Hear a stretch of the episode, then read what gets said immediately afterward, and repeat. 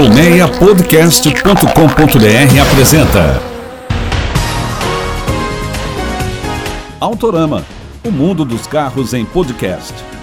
Olá, você ouve mais um Autorama. Seja bem-vinda, seja bem-vindo, fique à vontade, a casa é sua.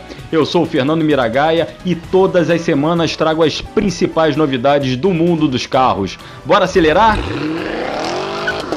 O episódio de hoje está mais SUV do que nunca. Isso aí, eu falo que o Nissan Kicks, que acaba de ser remodelado, vai ter que encarar daqui pela frente e faço um panorama sobre as novidades de todos os segmentos de utilitários esportivos no Brasil. Vou falar de modelos da Fiat, Renault, Volkswagen, Hyundai, Toyota, Honda, da própria Nissan, tem um montão de SUV para surgir por aí, hein?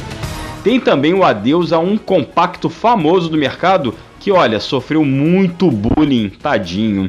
E uma entrevista sensacional com a cantora Ana Carla, que tem o Hyundai HB20 mais rodado do Brasil. Isso mesmo, fica ligado, hein? No quadro Retrovisor, mato as saudades do Volkswagen Santana. Lembrando que você ouve o Autorama e outros conteúdos do Colmeia Podcast no Spotify e em diversas plataformas de streaming, como Apple Podcast e Google Podcasts. Vai lá nos aplicativos, baixe os programas e se inscreva nos nossos canais para receber alertas toda vez que tiver um episódio novo. Compartilhe nosso podcast com seus amigos, aquele cara que gosta de carro. Também siga o Autorama nas redes sociais e assine o nosso canal no Telegram, totalmente gratuito. Vamos lá? Sérgio, engata a primeira aí, vamos acelerar! Começa o programa com um obituário. Pois é, o que todo mundo já esperava foi confirmado agora. O Toyota Etios deixará de ser vendido no Brasil. A marca japonesa confirmou que em abril nem o hatch nem o sedã estarão mais nas concessionárias. O carro foi lançado em 2012 e eu tive até na apresentação dele no Japão, tô ficando até velho. Mas olha, foi um dos carros que mais sofreu bullying na história. Isso mesmo, o carro tinha ótima mecânica, tinha bom espaço era confortável, é confortável, ainda está sendo vendido, mas, cara, no acabamento e no design foram severas críticas, mas todo mundo caiu de pau em cima do carro. Bem, o fim do Etios já era dado como certo para este ano. Depois da chegada da linha Yaris em 2018, o modelo visivelmente perdeu espaço e vendas, né? Recentemente passou a ser vendido apenas em uma versão com motor 1.5. Mesmo assim, Nesses pouco mais de 8 anos, foram mais de 620 mil unidades produzidas. Um detalhe é que o modelo continuará em produção para atender alguns mercados da América do Sul, mas para cá, para o Brasil, já era, nem aparece no site da marca japonesa. As poucas unidades à venda custam entre 71 mil e 75 mil reais. Com o fim do ETS, a Toyota abre um espaço na fábrica de Sorocaba, no interior de São Paulo, para o Corolla Cross, que é o SUV médio que será lançado em 11 de março, e também para outros utilitários menores dos quais eu falarei mais adiante. Pois é, foi a deixa para falar de SUV. E hoje eu apresento uma espécie de dossiê dos utilitários esportivos que vão chegar ao Brasil e não são poucos. Bem, começo pela Nissan, que acaba de remodelar o Kicks. O modelo ganhou grade maior, faróis mais angulosos, além de novos equipamentos. O motor é o mesmo 1.6 com câmbio manual ou automático do tipo CVT. Os preços aumentaram bem pouco, o que é uma ótima notícia em tempo de valores de carros totalmente descontrolados. Arredondando, a linha Kicks vai de 90 mil a 116 mil reais. Você confere as versões e preços, tudo isso além de fotos, lá no nosso canal no Telegram. Só se inscrever gratuitamente. Então, a Nissan mudou o Kicks porque ele não terá a vida fácil no segmento de SUVs compactos não. A propósito, ele já não tem vida fácil, na verdade. Fica ligado, ele briga com Hyundai Creta, Volkswagen Nivus, Jeep Renegade, Chevrolet Tracker. Mais para frente, o Renault Duster, com quem ele também briga, ganhará motor turbo 1.3. Esse motor, inclusive, inicialmente vai vir importado da Espanha. Ah, o Creta que eu falei, vai ser remodelado no segundo semestre. E o Renegade? Esse vai ganhar motor Turbo Flex, potência ali na casa dos 130, 140 cavalos, e essa novidade deve acontecer entre o fim desse ano e o início de 2022. Acha que acabou pro Kicks? Não. Lembra que eu falei que a Toyota tá liberando espaço lá na fábrica pro Corolla Cross e outros SUVs? Pois é, a marca prepara o Yaris Cross, que é um crossover baseado no novo Yaris que já roda lá fora. É uma nova geração do Yaris que não é igual à nossa que é fabricada aqui. Além disso, vamos ter o SUV da Fiat baseado no conceito Fastback. E a Honda deve aproveitar a plataforma do Fit atual para fazer o ZRV, que será lançado na Indy em breve e ficará abaixo do HRV. Lembrando que o HRV, o novo, acabou de ser mostrado, ficará maior para brigar com os médios, ou seja, lá com o Corolla Cross. Não se perde não, é muita informação, é, mas vou tentar situar aí para você. Outra briga que promete é no andar de baixo, isso aí. Vai começar a chegar um monte de SUV que a gente pode classificar como SUV de entrada. Vai ficar abaixo dessa turma do Kicks aí. Vamos lá a própria Nissan está preparando um utilitário menor baseado no Magnite para atuar no que será essa espécie de segmento de SUVs de entrada.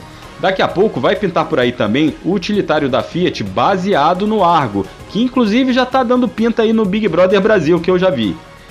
Eu também já falei aqui que a Citroën terá em 2022 o C3XR, baseado no novo C3, é um crossover do novo C3, sendo que o hatch chega antes, chega em outubro esse Jeepinho chega em 2022. Nessa onda também a Peugeot vai lançar o 1008, que é um SUV abaixo do 2008. E a Hyundai planeja algo inspirado no Venue, que já existe lá fora. É um SUV menor que o Creta. A Toyota também terá um utilitário esportivo para brigar aí nessa base do mercado.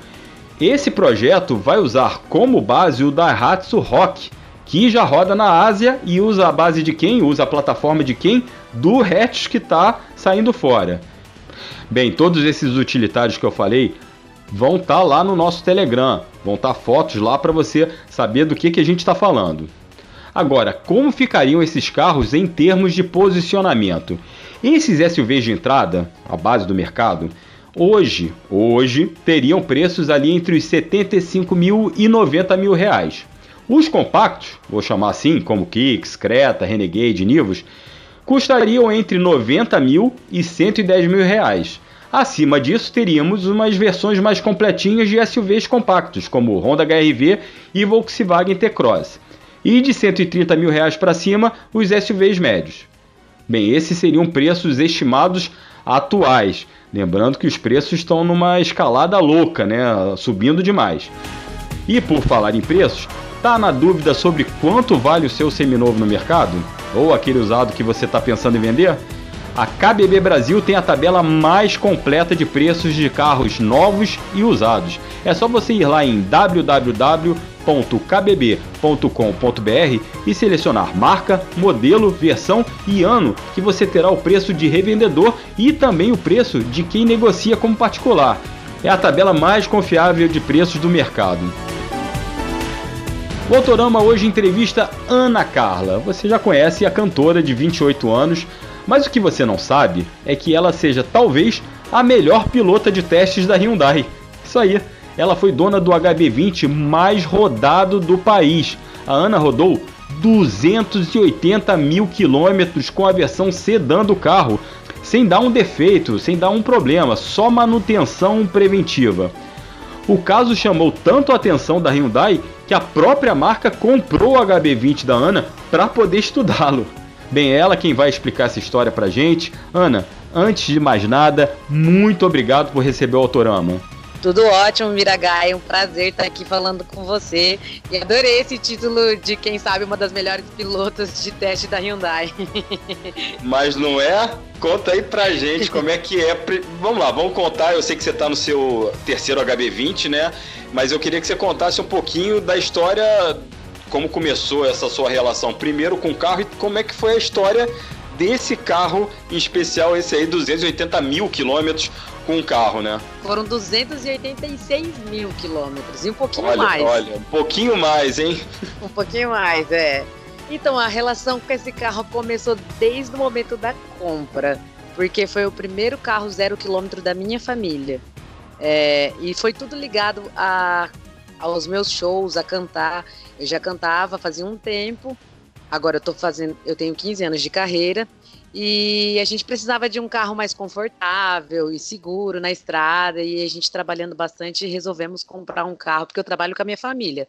Resolvemos comprar um carro que fosse tudo isso pra gente. E quando a gente conheceu o HB20, porque o meu era um sedã, esse também que eu tô, todos foram sedãs, mas o HB20 sedã, o primeiro que a gente conheceu, a gente achou espaçoso, confortável, enfim, Fomos lá, compramos o carro e aí virou tipo assim um xodozinho, sabe? Foi o primeiro carro zero quilômetro da minha família. Então a gente ia para as viagens, nos shows, tudo de carro. E aí, quando eu recebi uma ligação, depois de quatro anos estando com o carro, eu recebi uma ligação da gerente da concessionária onde eu fazia as revisões do meu carro. E ela disse que a Hyundai tinha interesse em comprar o meu carro. E a minha primeira resposta foi dizer: Mas eu não estou vendendo meu carro. Não, não tenho interesse de vender meu carro para Hyundai. Porque a gente era apaixonado por aquele carro, nem passava na nossa cabeça em trocar de carro naquele momento, sabe? E aí foi quando começou toda a história, porque meu carro estava sendo um dos mais rodados do Brasil. Mas quando me ligaram, meu carro tinha em torno de 250 mil quilômetros. Então, até a gente fechar essa negociação, que foi em questão ali de uns três meses, o carro foi para 286 mil quilômetros. Caramba, é muita coisa. E se quanto tempo isso, ô, ô, Ana? Foram quatro anos. Quatro anos com o carro. Eu rodei em quatro anos 286 mil quilômetros. Quer dizer, mais de 70 mil quilômetros por ano. Agora, conta pra gente. É. O carro, na verdade, era a sua segunda casa, né? Você, você ia pra turnê no carro, né? Então, e percorrendo grandes distâncias, né? Explica um pouquinho como é que era, né? Como é que era. Porque o seu carro era o seu. É era a sua casa, o seu meio de transporte para as turnês, e isso estamos falando de shows em cidades no sul, sudeste, centro-oeste, né? Explica pra gente, por favor. Sim, para você ter uma ideia, se você fizer o cálculo aí, a média era como se eu tivesse andado 199, um pouquinho mais, 199 quilômetros por dia, né? Isso contando dias que eu nem saí de casa. Então era sempre de carro. E era exatamente isso que você falou. Eu me trocava dentro do carro, porque eu e meu pai éramos parceiros ali de volante. Então eu divido esses 286 mil quilômetros, a maioria talvez seja até com meu pai, porque Muitas vezes eu ficava cansada dos shows, eu ia ali de copiloto dele dormindo. E a gente rodou todos esses lugares. Teve, teve uma viagem que a gente foi para o Rio Grande do Sul, em Ronda Alta, que a gente andou 18 horas sem parar. A gente só parou para abastecer o carro e, e trocar uma hora. Eu, uma parte do caminho eu dirigi, outra parte foi meu pai mas a gente rodou 18 horas para chegar Nossa. lá. Então você pensa, eu me alimentava dentro do carro, eu me trocava dentro do carro, eu me maquiava. Às vezes chegava um show e já tinha que eu saía de um show para fazer outro. Eu tive noite de fazer três shows no mesmo, na mesma noite. Então, quando eu saía de um show, eu não tinha tempo de ir num hotel ou de chegar na cidade e me arrumar. Então, eu me arrumava dentro do carro. Caramba, não, é, quando você falou 18 horas eh, sem parar, eu já ia falar, não, tem que estudar mesmo, que nem para abastecer esse cara, esse cara é um fenômeno. não, legal. Agora, ô, ô Ana, é, que assim, você está no seu terceiro HB20, né? Sim. Tá? E assim, é, é, pelo visto virou seu xodó, né? Não só o carro que foi o mais rodado, mas eu queria que você falasse também o que, que você mais gosta assim no carro, né? Você Claro, você falou que ele era mais confortável do que você é, tinha tido até então, você era confortável, era espaçoso, mas o que, que, mais você gosta, já que você também dirige o carro, né? É, você não é só, não só usa o carro para se deslocar na carona, você também dirige o carro. O que, que você mais gosta no carro? Olha, Miragai, eu gosto muito do conforto dirigindo, sabe? É, sentir o carro mesmo. Eu acho que eu, eu acostumei tanto com ele que parece que é uma extensão minha quando eu estou dirigindo ele. E eu acho ele muito seguro na estrada. Às vezes você precisa dar um pouco mais de velocidade, porque preciso, tenho pouco tempo para chegar num local. E a estabilidade dele na estrada, assim, para mim, é uma coisa que me dá muita segurança, sabe? Então eu acho ele muito seguro e o espaço do carro também, porque imagina, na minha casa disse para você que trabalho com família. Meu pai é o meu empresário que vende meus shows. Eu sou a cantora. A minha mãe viaja com a gente, trabalha ali dentro da produção. A minha irmã do meio, Juliana, é minha é minha produtora musical e minha irmã mais nova, Fernanda, é minha produtora executiva. Nós viajamos em cinco num carro. Imagina levar mala de quatro mulheres fora os instrumentos, né? Então, é uma coisa que vai, a gente precisa de muito espaço. E o HB20, o sedã sempre me trouxe esse espaço. E fora isso que eu tô te falando, acho que a segurança que ele me dá na estrada é uma coisa que me deixou apaixonada por ele. E quando você, quando a Hyundai quis é, é, comprar seu carro, você falou, né, que você não, mas eu não estou vendendo. Mas assim, você imaginava, você tinha ideia de que você tinha, estava com um carro com HB20, né, mais rodado do país, que era um, era um negócio incrível, né, porque foram 286 mil quilômetros é, com a manutenção é, básica, né, correta, ele não tinha dado nenhum problema, nunca te deixou na mão, não é isso? Exatamente. Eu nem imaginava, porque isso não era uma informação que nunca foi comentada ali. A gente, a gente vivia muito, vive até hoje muito ali na concessionária, que imagina, a gente faz revisão ali no máximo 45 dias, rodando esse tanto de quilometragem, né? Então já teve vezes a gente fazer em revisão com 29 dias. Pensa, o carro não teve nem um mês para fazer 10 mil quilômetros, né? E eu lembro que na época teve um detalhe de dizerem que acho que eles tinham encontrado um carro ali em São Paulo com 210 mil quilômetros. E aí encontraram o meu em Dourados, Mato Grosso do Sul, com 250 mil. E aí foi que a Hyundai pensou, mas como assim, 250 mil quilômetros rodado? O que, que ela faz? Ela é Uber? Né? Ela viaja muito. Aí o pessoal contou, não, ela, ela é cantora aqui do nosso estado, ela viaja por muitos lugares. Aí eles, não, mas a gente quer conhecer essa cantora. A Hyundai falou, a gente quer saber a história dela com esse carro. E aí foi atrás de conhecer a minha história também. Foi aí que a gente começou todo o nosso relacionamento na questão da troca do carro. Então acredito que e, e foi muito legal porque na época eles fizeram um questionário assim para mim assim, do tamanho de um livro. Eles quiseram saber todos os detalhes mesmo de como eu conduzia o carro, questão de, de aceleração, de troca de marcha e tudo. Eu achei muito interessante para você ver que faz toda a diferença, né, de como conduzir um carro. Mas, falando sobre o HB20, o meu segundo também não tive nenhum problema, ele eu não cheguei a trocar nada, e estou no terceiro também sem nenhum problema. Já estou com 140, o segundo foi para 140 mil, e esse eu já estou com 100 e 120 mil. Nossa, isso em quanto tempo? Dois anos, João? Dois anos, esse segundo.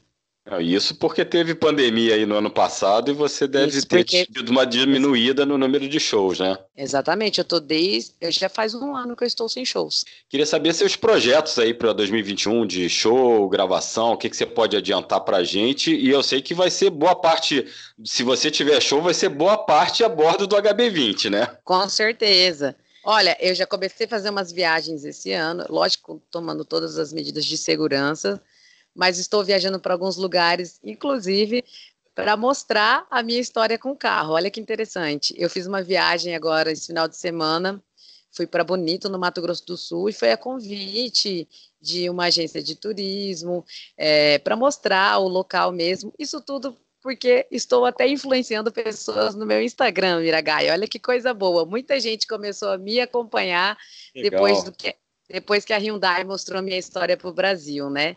A gente fez até ano passado uma live juntos por causa da pandemia.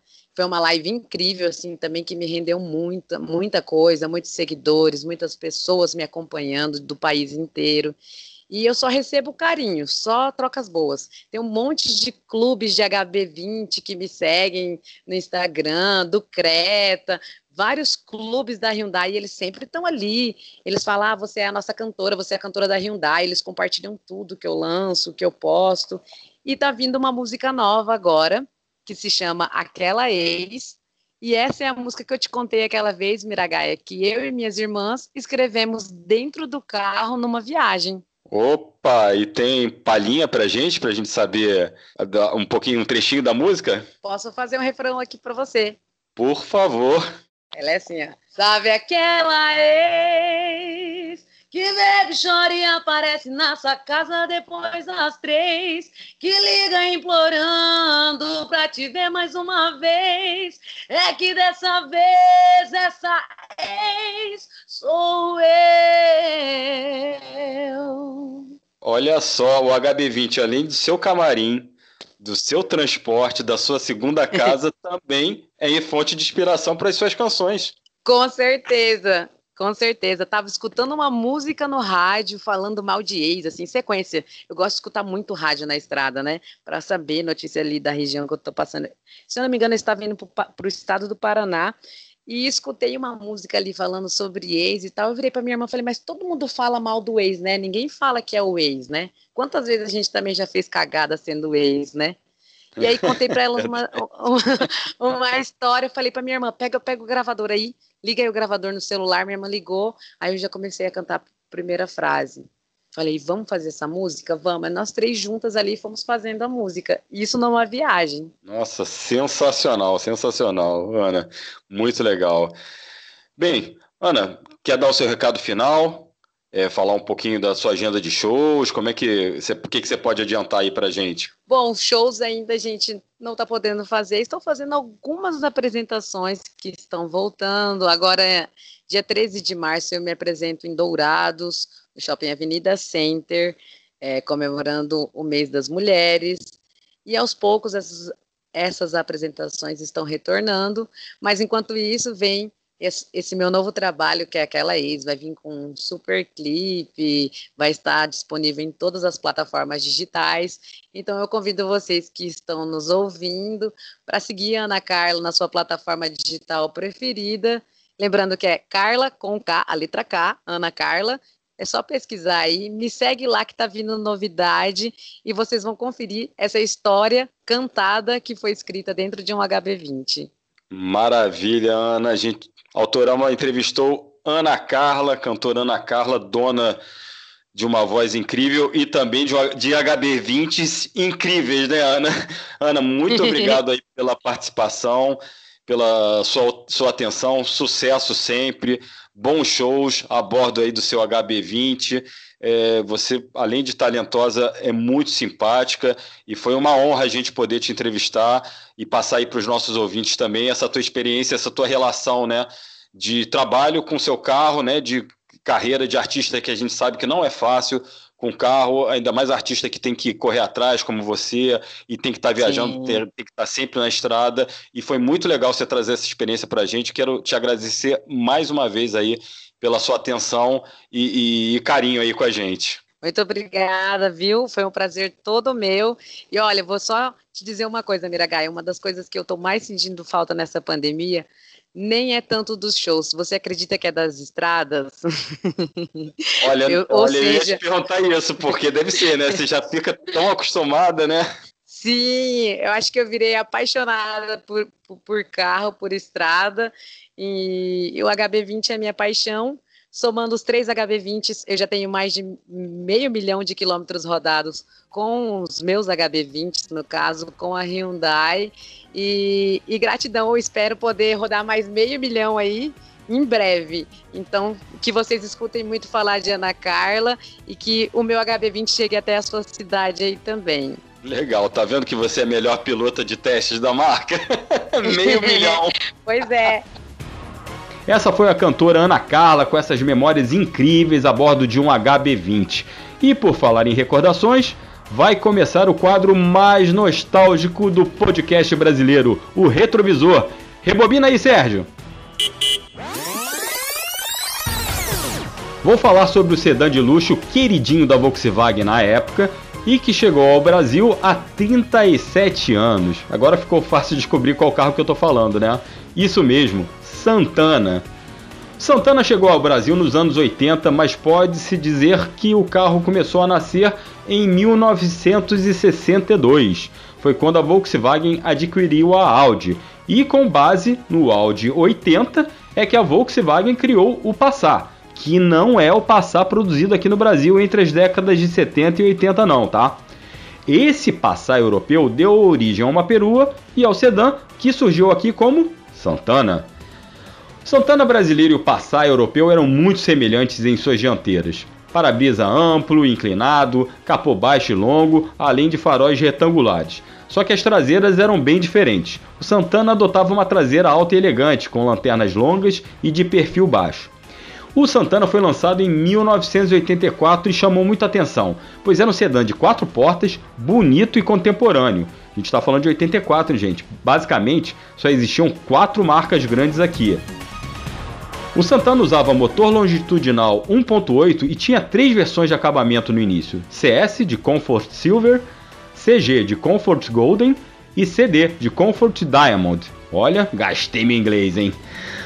Todas as versões eram disponíveis nas configurações duas ou quatro portas. Em sua versão topo de linha CD, o Santana vinha com rodas de alumínio, lavadores de farol e oferecia opções de direção assistida, transmissão automática de três marchas, ar-condicionado e rádio toca-fitas digital da Bosch, modelo Rio de Janeiro, aquele mesmo que nós amávamos, mas os ladrões também adoravam. O interior do Santana era confortável, bem acabado e muito amplo. Seu banco traseiro, para você ter uma ideia, vinha com cintos de três pontos e encosto de cabeça para dois ocupantes. Isso não era comum na época não. Também tinha um descansa-braço ali central, ou seja, você podia pagar de patrão ali e viajando de carona com o bracinho descansando ali. O sedã deu origem à Station Wagon Quantum, que era uma perua que trazia quatro portas, algo bem raro para a época. Depois de adotar os famosos motores AP 1.8 e 2.0 da Volkswagen e ganhar injeção eletrônica, lembra do Santana Executivo que vinha de série com injeção? É, em 91, o sedã chegou à segunda geração, com desenho mais arredondado e painel mais elaborado, com direito até a reloginho digital. Essa fase do Santana virou a febre, a queridinha dos taxistas. Olha, quem é do Rio vai lembrar que 12 em cada 10 táxis na cidade eram Santana. O modelo atraía pelo conforto a bordo, o bom motor 2.0, a fama de robustez, o custo-benefício e ainda tinha o porta-malas onde cabia o kit de gás, o kit GNV. Tanto que em 95 o Santana deixou de ter a opção duas portas, o táxi queria quatro portas só. O Quantum seguiu as mesmas mudanças do Santana, e com a Auto Latina, aquela holding entre Volkswagen e Ford aqui no Mercosul, aqui na América do Sul, surgia o irmão quase gêmeo do Santana.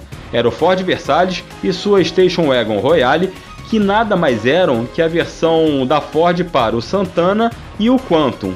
Mudava basicamente o emblema da Ford e o acabamento interno, esse tinha uma grande diferença entre as duas marcas. Em 99, a Volks fez a última mudança no Santana, que já era conhecido como carro de taxista. O sedã mudou grade e para-choque dianteiros, mas graças à demanda de táxis, se manteve no mercado até 2006 sem qualquer alteração mais significativa. No total, foram quase 550 mil unidades do modelo vendidas em 22 anos, e tem taxista até hoje que sente saudade aí do Santana. Com a apresentação e produção de Fernando Miragaia, direção e edição de Sérgio Carvalho colaboração e pesquisa de Jonas Orlando, o Autorama fica por aqui. Meu muito obrigado pela audiência e não esqueça de se inscrever nos canais do Autorama no Spotify, na Apple Podcast, no Google Podcasts ou no seu agregador de podcasts preferido. E nos acompanhe nas redes sociais, Instagram, Twitter, Facebook e Telegram. Lá tem fotos e mais informações sobre tudo que a gente fala aqui. Um grande abraço, até a próxima e acelera de casa! Autorama, o mundo dos carros em podcast. Uma produção colmeiapodcast.com.br. Colmeia Podcast, o rádio do seu tempo.